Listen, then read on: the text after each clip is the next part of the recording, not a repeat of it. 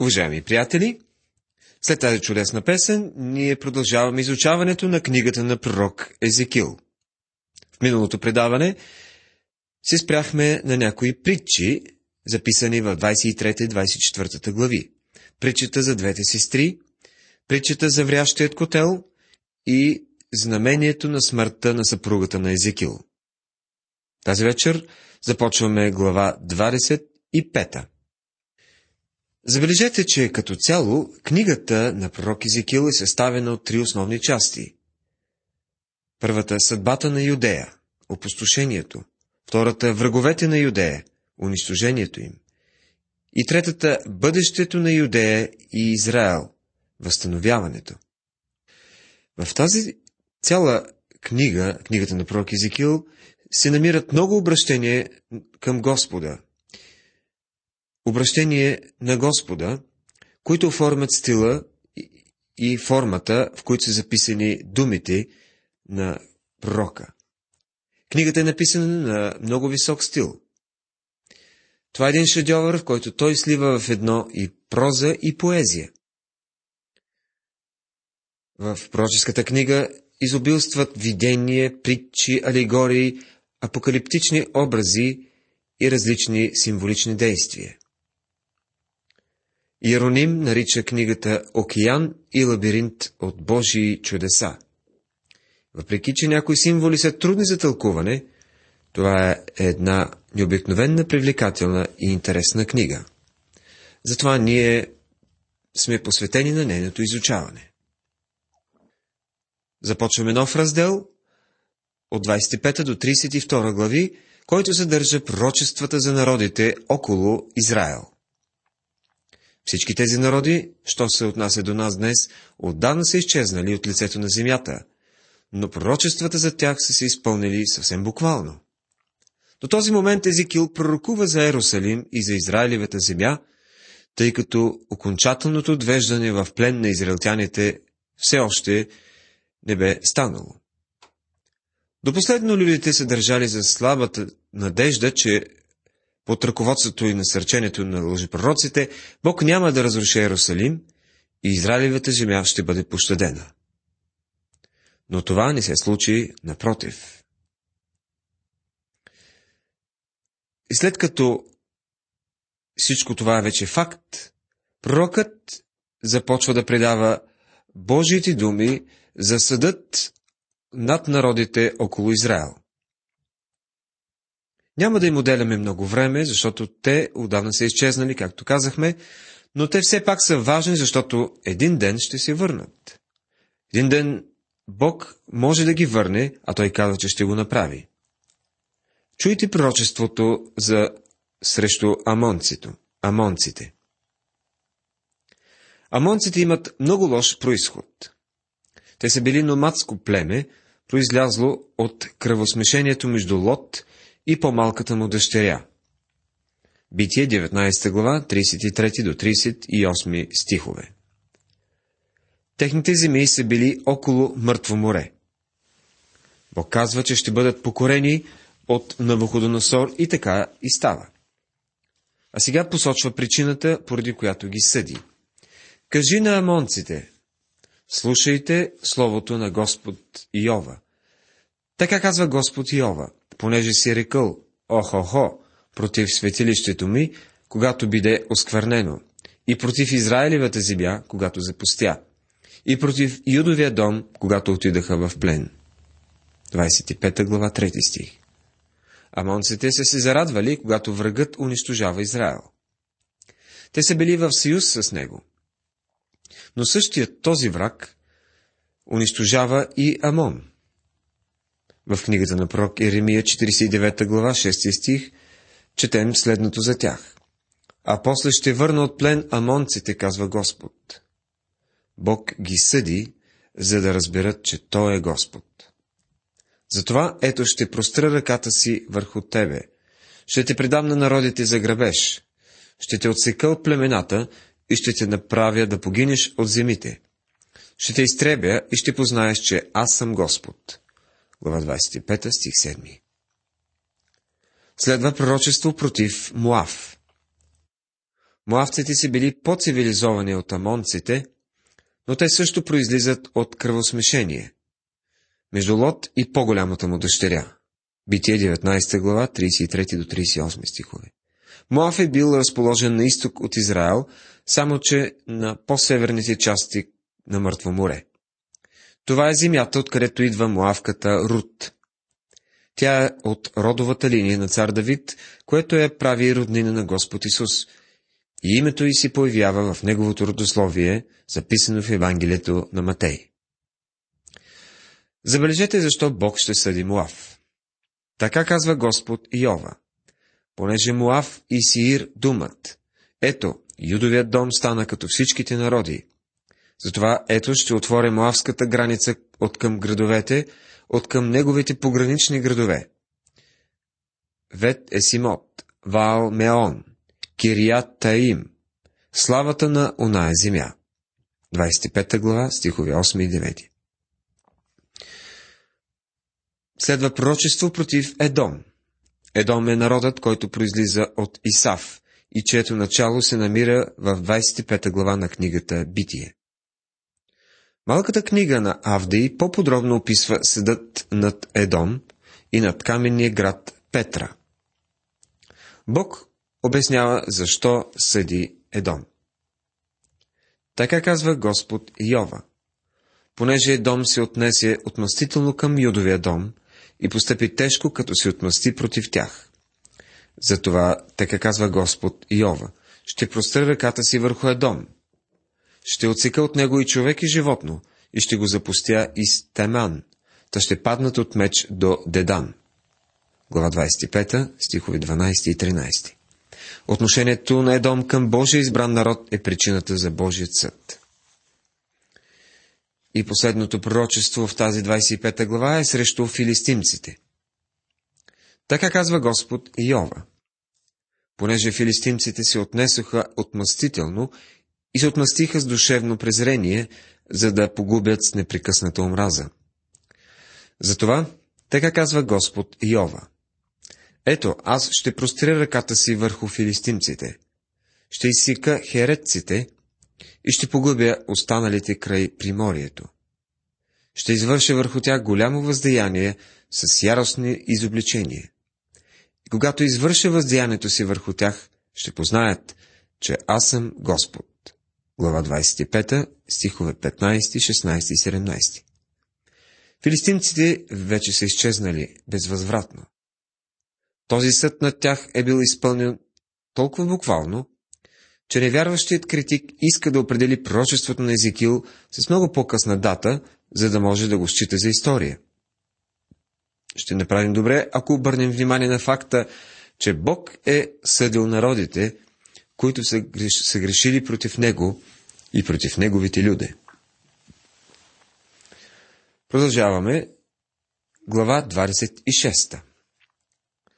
В тези две или три глави, които следват 26, 27 и 28, се съдържат пророчества срещу Тир и Сидон. Тир и Сидон си приличат като два сиамски близнака – като се сети за единия, човек винаги си спомни за другия. Тези три глави са невероятен пример за това, колко точно се изпълняват Божиите пророчества. Тир е бил столица на великия финикийски народ, който е бил известен с търговията си по море. Те са обикаляли Средиземно море и дори по-надалеч. Не знаем, че финикийците са минавали край стълбовите на Херкулес и Гибралтар – Стигали са чак до Великобритания, откъдето са се снабдявали с калай. Те установяват колония в Северна Африка, а Тарсис, който се смята, че е в Испания, е бил основан именно от финикийците. Те са били велики завоеватели и са стигнали много по-далеч в странстването си, отколкото сме предполагали.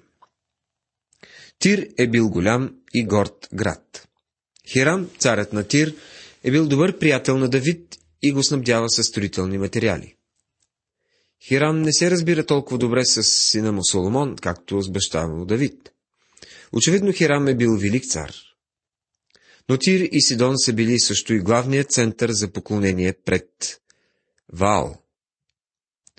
Знаем, че Язавел, дъщерята на един цар и бивш свещеник, се омъжва за Ахав и въвежда поклонението на Тирския Ваал в Северното Израилево царство. Сега нека разгледаме пророчеството, което Бог изговаря против Тир и Сидон. А в 11-та година на първия ден от месеца, Господното Слово дойде към мене и рече, Сине човешки, понеже Тир рече против Ерусалим, охо-хо, струши се ония, който беше портата на племената. Обърна се към мене. Ще се напълня аз, като запустя той. 26 глава, първи и втори стихове. Тир бива разрушен по същото време, когато е разрушен и Ерусалим. Цар на Вухноносор го превзема и разрушава напълно.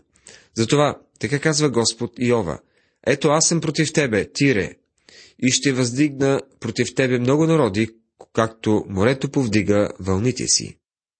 26 глава, 3 стих. Когато Бог казва, ето аз съм против тебе, можете да сте напълно сигурни, че Той воюва против това място. Както вълните се разбиват в брега, казва Бог, така и народи ще дойдат срещу Тир. Този голям търговски център и това голямо пристанище, което е бил непобедим. Те ще сринат стените на Тир и ще се борят кулите му. И аз ще изтържа пръста от него и ще го направя гола скала. 26 глава, 4 стих. Навуходоносор превзема и унищожава града, но не изтъргва пръста от него. Ще бъде място за простиране мрежи всред морето, защото аз го изрекох, казва Господ Йова. И ще стане корист на народите. 26 глава, 5 стих. Бог казва, че Тир ще се превърне в рибарско село. Вече няма да бъде величественият търговски център. И точно това е той и днес. И селата му, които са в полето, ще бъдат изтребени с нож и ще познаят, че аз съм Господ. Книгата на пророк Езекил, 26 глава, 6 стих. Селата му са вероятно колониите, които финикийците се установили. Те са имали такава колония на остров Кипър.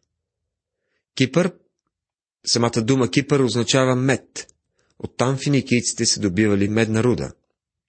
Именно финикийците са търговците, които донасят цветните метали на древният цивилизован свят. Защото така казва Господ Йова. Ето ще доведе от север против Тир Вавилонският цар на Вуходоносор, цар на царе с коне, с колесници и с конници, с множество и с много люде. Той ще изтреби с нож селата ти в полето а против тебе ще издигне укрепления, ще направи могили против тебе и ще се опълчи против тебе с щитове. Ще постави бойните си урадие против стените ти и с секирите си ще разори кулите ти. Понеже конете му са много, прахът им ще те покрие, стените ти ще се потресат от шума на конниците, на колите и на колесниците, когато влезе той в портите ти, както влизат в проломен град. 26 глава, 7 до 10 стихове. Навуходоносор прави пробив в стените на древния Тир, както направи пробив и в Ерусалим, и това пророчество се изпълнява буквално. С копитата на конете ще стъпчете всичките ти улици, ще изсече с нож людите ти, и яките ти стълбове ще бъдат повалени на земята. 26 глава 11 стих Интересно да, да отбележим, че стихове 7 до 11 ясно предсказват, че Навходонсор ще завладее града и местоимението той присъства в целият този текст. Но в следващият стих местоимението си променя на те. Бог бе казал, че ще дойдат и други народи. И ето го предсказанието. Те ще разграбят богатството ти и ще оберат имота ти. Ще съборят стените ти ще разорят красивите ти къщи и ще хвърлят сред водата камъните ти, дърветата ти и пръста ти. Ще направя да пристане шумът на песните ти и звукът на китарите ти няма вече да се чува. И ще те направя гола скала, та ще бъдеш място за простиране на мрежи. Няма да се съградиш вече, защото аз Господ го изрекох, казва Господ Йова. Книгата на пророк Езекил, 26 глава, 12 до 14 стихове. Приятели, това прочество се изпълнява след няколко века. В продължение на 300 години руините на Тир лежат там и видът им е бил внушителен. Макар Навуходоносор да не да разрушава града, това второ пророчество не се изпълнява при неговото нападение. Тогава кой ще извади камъните и дори ще изтържи пръста, за да ги хвърли в морето? Историята ни казва, че от запад идва Александър Велики, който е изобразен от козела в пророчеството на Данаил. Виждате ли, след връщането на тирските жители от пленничество в Вавилон, те решават да издигнат отново града на един остров, а не на централната суша. И понеже са били добри мореплаватели, могли се да се бранят по-добре на остров. Но когато по-късно Александър Велики стига до там, той вижда руините на стария град, вижда и новия там на острова, и той е бил извън обсега му. Но пък разполагал с достатъчно време и войници, затова решава да направи насип през морето до града. И откъде мислите, че взима материали, за да го изгради там насред океана? Взима от старият град Тир, от всичките камъни, стълбове и пръста от земята, и така постепенно издига един насип от брега до този остров, по който войската му достига право до портите на новия Тир. Александър Велики унищожава града и от онзи ден до днес той не е бил съграден повече. Приятели, това е забележително пророчество. Както вече споменах, критиците се опитват да обяснят пророчеството за унищожаването на Тир от Навуходоносор, като казват, че Езекил го е описал след като е било вече станало. Обаче това е невъзможно да твърдят, че Езекил е писал след Александър Велики защото той не е живял тогава. Само Бог може да пророкува с такава точност. И днес всеки турист под тези земи има възможност да премине под този насип, направен от Александър Велики до острова, и да види останките на града. Разкопките сред руините продължават там и до днес. Пророчеството на Езекил е било изпълнено със съвършенна точност. Не можете да кажете, че Божието Слово е просто догадки, след като видите останките от някогашния Тир. Сидон днес и стои както и преди, но Тир е изчезнал.